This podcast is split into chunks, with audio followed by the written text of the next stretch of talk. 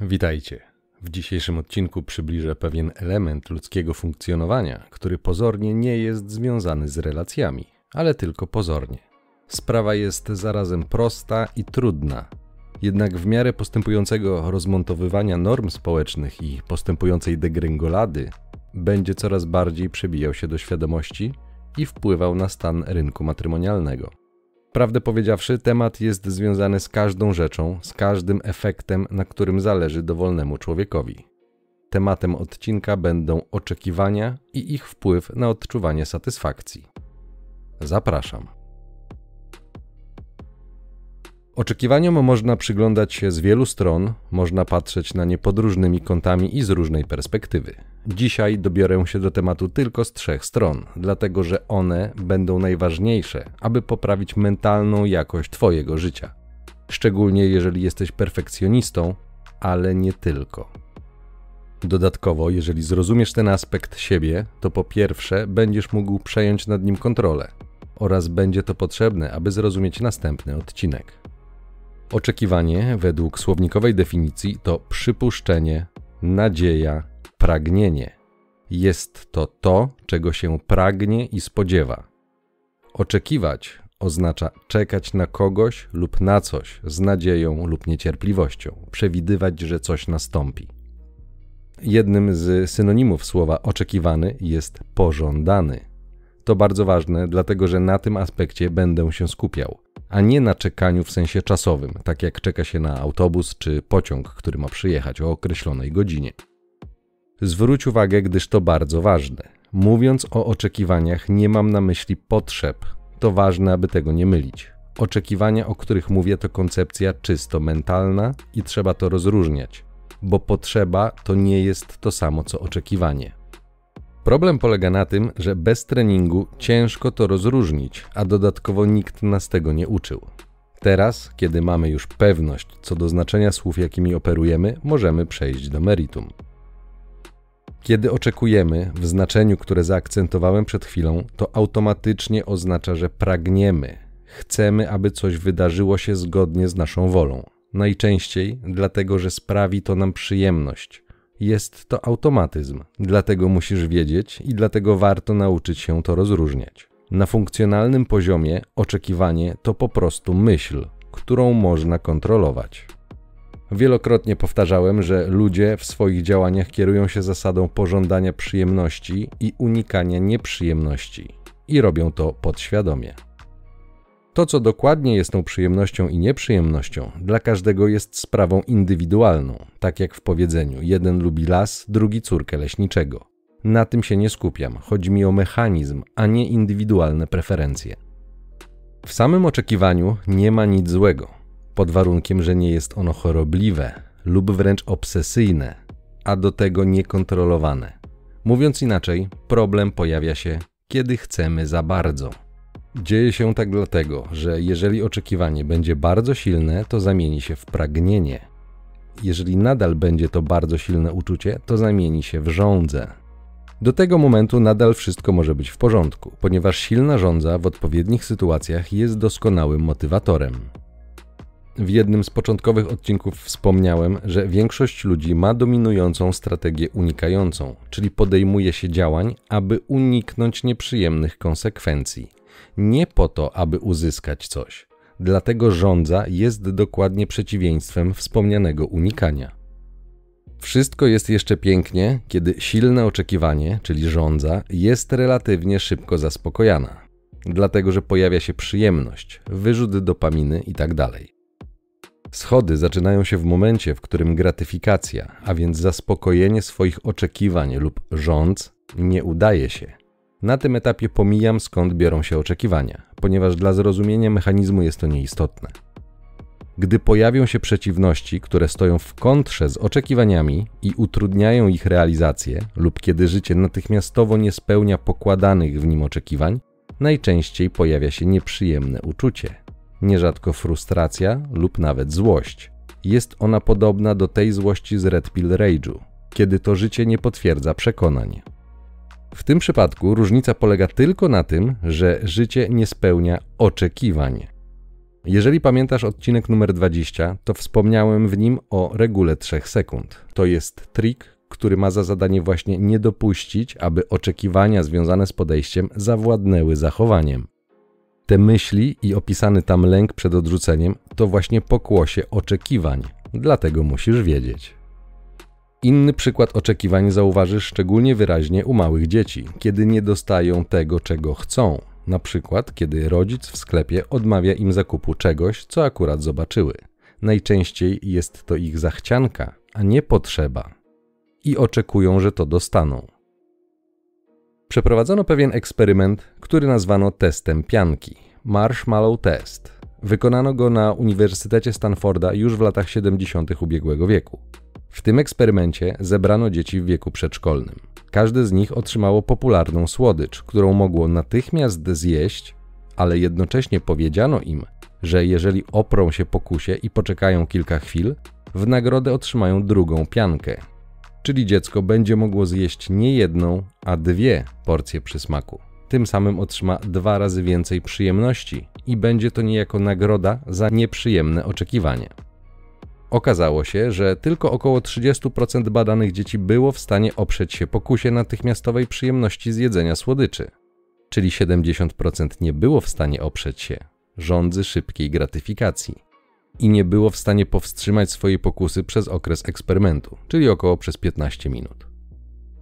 Przywołuję ten eksperyment nieprzypadkowo, ponieważ badał on właśnie zdolność do tak zwanej odroczonej gratyfikacji, i dokładnie ta umiejętność samokontroli oraz odwlekania przyjemności, a nawet świadome wystawianie się na nieprzyjemność w zamian za późniejszą, nazwijmy to, większą nagrodę, jest bardzo ważną umiejętnością dla długofalowej satysfakcji, a nawet radości w życiu.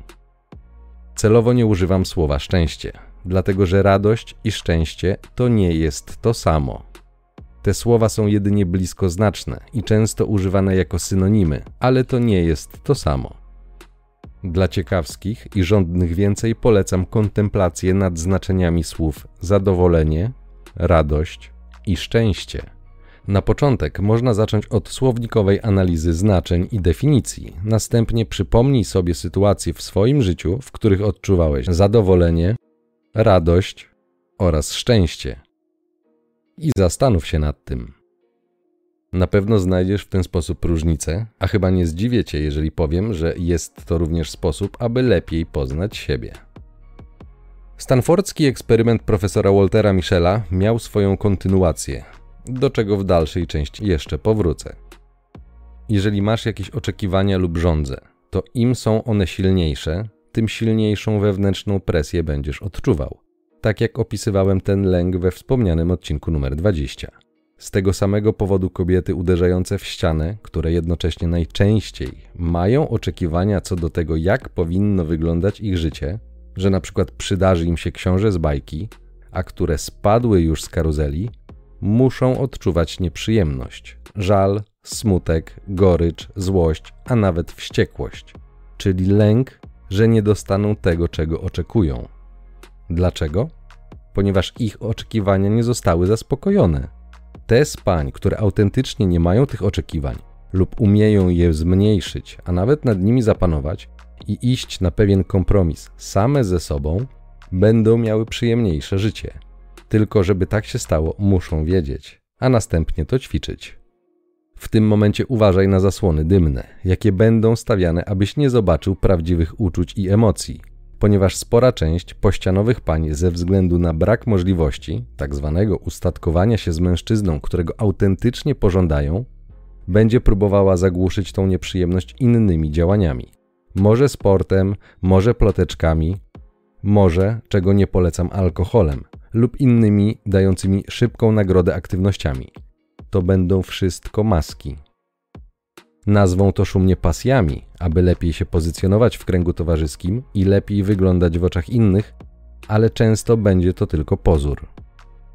Bardzo dobrze, jeżeli autentycznie znajdą coś, co sprawia im radość, jednak prawdziwa intencja jest zazwyczaj inna zagłuszyć nieprzyjemność, aby poczuć się lepiej. Nigdy o tym nie zapominaj, bo gdy nauczysz się rozpoznawać to, co jest ukryte, zobaczysz, jak dużo jest tam udawania. Natomiast w zdecydowanej większości przypadków związek z silnym mężczyzną jest dla kobiety przyjemny. Chociażby dlatego, że daje poczucie bezpieczeństwa, a nierzadko też poczucie przynależności do, jak lubię to określać, stada. Takie są zasady gry. Znam przypadki, gdy nieszczęśliwa kobieta, jadąca już na antydepresantach, poznała poukładanego faceta, który miał swoje zasady, trzymał ramę i któremu chciało się ogarniać ją. W rezultacie, po całkiem niedługim czasie, ta kobieta weszła automatycznie w jego ramę. Uszanowała jego zasady do tego stopnia, że odzyskała równowagę i mogła nawet odstawić leki. I obecnie, patrząc na czyny, wydaje się być szczęśliwą osobą. Nadal ma problemy, jak chyba każdy, ale widać ewidentną poprawę. Wcześniej na zewnątrz była, jak to się mówi, silna i niezależna, ale prawdziwy obraz był inny, zgoła żałosny. Pozornie wszystko było cacy, ale w środku, tam gdzie większość nie widzi, nie chce widzieć lub po prostu nie zwraca uwagi, nie było radości. Wspominam o tym dlatego, aby uzmysłowić ci, że wbrew obiegowej opinii ludzie są zwierzętami stadnymi, a kobiety w szczególności. To nie jest przypadek, że mężczyźni lepiej znoszą samotność i częściej tak zwanego samotnego wilka spotkasz wśród mężczyzn niż kobiet. Co nie oznacza, że mężczyźni nie mają potrzeb społecznych, tylko że manifestują się one trochę inaczej niż u kobiet. Ale wracając do tematu, jeżeli chcesz wiedzieć więcej o technicznych aspektach działania mechanizmu gratyfikacji, odsyłam do wystąpień lub prac amerykańskiego neurobiologa, profesora na Wydziale Neurobiologii w Szkole Medycznej Uniwersytetu Stanforda, Andrew Hubermana. Dla zrozumienia działania opisywanego dzisiaj mechanizmu na funkcjonalnym poziomie nie jest to konieczne, ale może być doskonałym dopełnieniem, gdyby ktoś chciał głębiej poznać siebie. Podsumowując tą część. Wrogiem radości lub satysfakcji są własne oczekiwania, własne myśli, które w konfrontacji z rzeczywistością, gdy nie znajdują zaspokojenia, tworzą pewnego rodzaju dysonans. Ponieważ nie dzieje się tak, jakbyśmy chcieli, a przecież ego chciałoby spełnienia tu i teraz, w tej chwili, natychmiast. To najczęściej tak nie działa, więc powoduje napięcie, nieprzyjemność, dyskomfort, nazwij to jak chcesz, ale dla większości nie będzie to przyjemne uczucie. Teraz najważniejsza rzecz. Ten mechanizm powoduje, że dość dobrze radzimy sobie z prostymi i nietrwającymi długo w czasie zadaniami, ponieważ relatywnie szybko pozwala zaspokoić podstawowe potrzeby. Z chwilą, gdy potrzeby zmieniają się w oczekiwania, a ich realizacja jest odłożona w czasie, albo nawet niepewna, sporo ludzi bardzo szybko zniechęca się, gdy sukcesy nie przychodzą szybko. Nazywa się to słomianym zapałem. Szczególnie dobrze widać to na przykład przy stosowaniu różnego rodzaju diet. Natychmiastowa gratyfikacja wynikająca ze zjedzenia np. słodyczy będzie z nawiązką wynagrodzona w przyszłości dobrą sylwetką, ale proces dochodzenia do tej sylwetki będzie nieprzyjemny i wiele osób na tym polegnie. Nie wytrzyma tej nieprzyjemności treningu i redukcji kalorycznej. W rezultacie braku realizacji wyznaczonego celu często spada również poczucie wartości oraz odczuwa się jeszcze większą nieprzyjemność i kółko się zamyka. Ego, poprzez wracanie myślami do nieukończonego zadania, ale jednocześnie cały czas mając niespełnione oczekiwania, będzie zakłócało spokój, który jest podstawą szczęścia. Hasające wolno ego i nieokiełznane przez właściciela będzie właśnie niszczyło to szczęście. Mówiąc metaforycznie, będzie to właśnie ten diabełek na ramieniu szepczący do ucha frustrujące słowa i nakręcający negatywny dialog wewnętrzny. Na szczęście, znając mechanizm, można coś z tym zrobić. Po pierwsze, musisz wiedzieć i musisz być świadomy, jak działa umysł oraz uczucia i emocje, jakie będą generowały oczekiwania.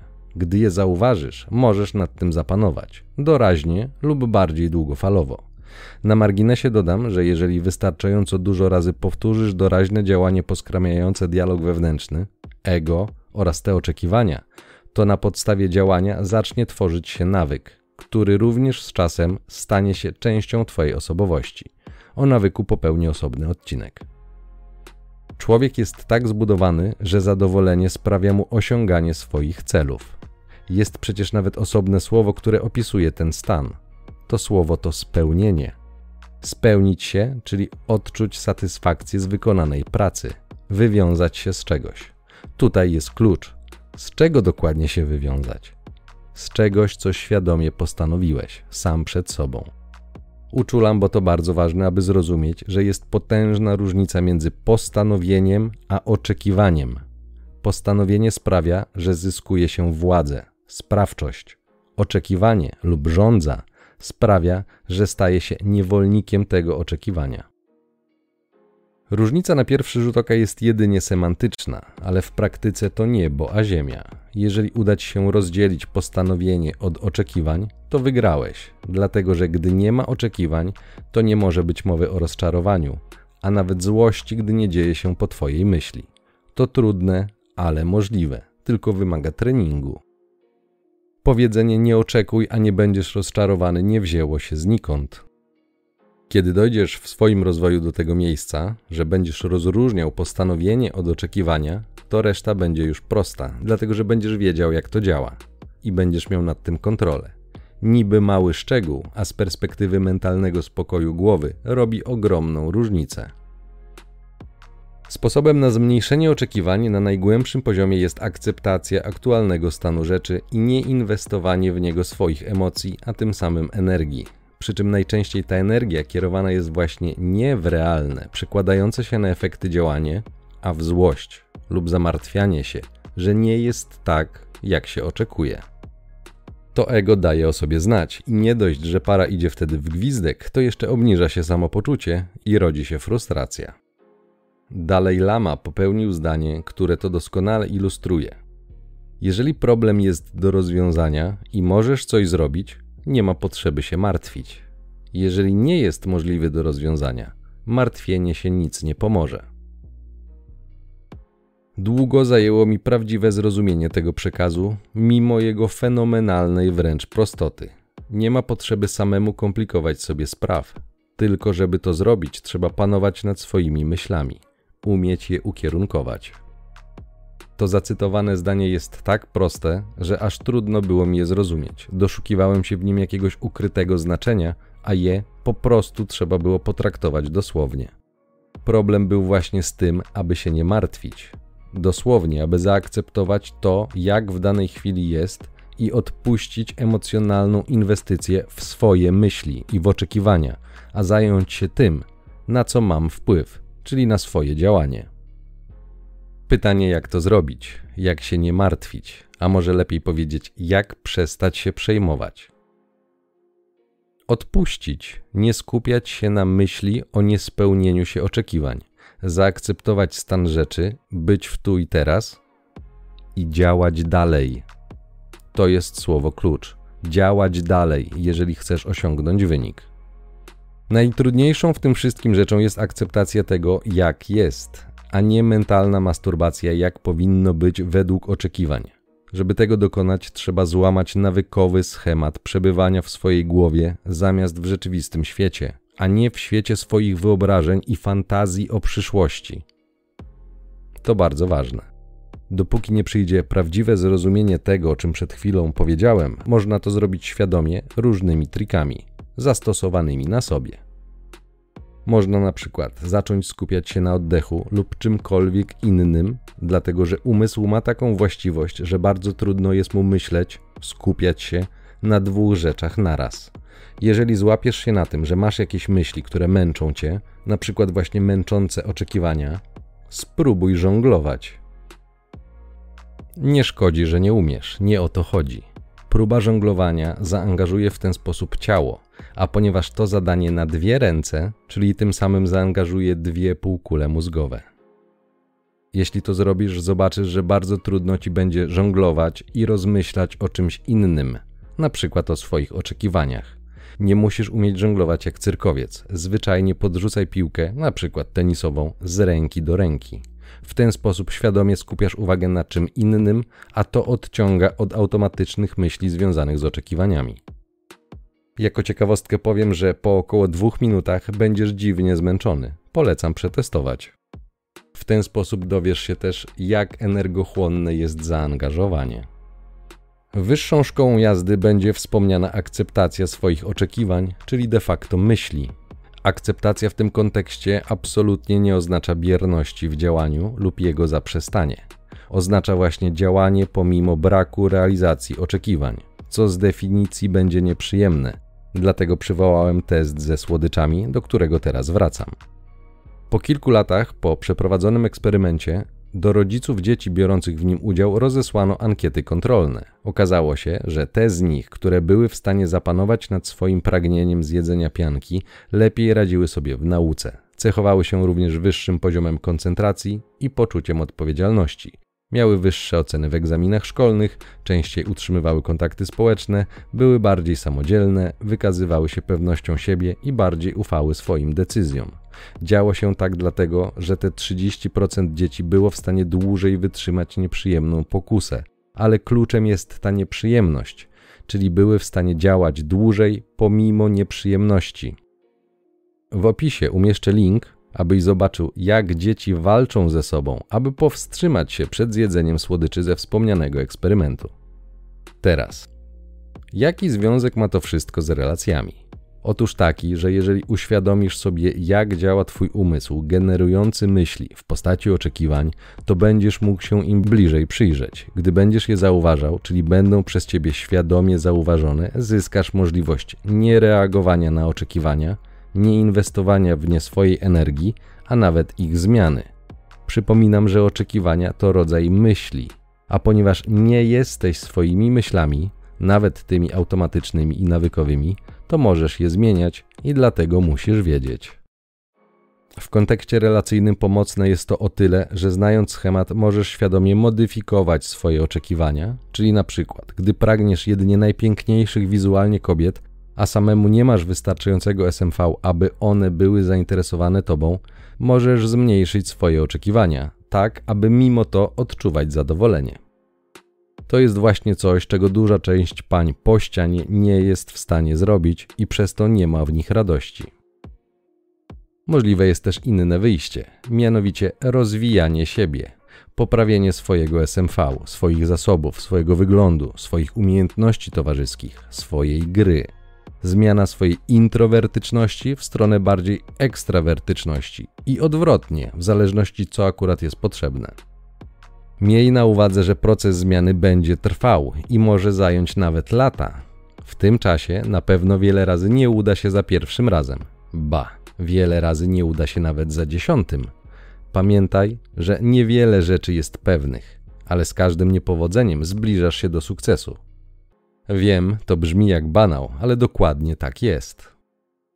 Umiejętność wystawiania się na nieprzyjemność i znoszenia jej, aby w rezultacie otrzymać więcej przyjemności, dokładnie tak jak w stanfordzkim eksperymencie, jest bardzo ważna.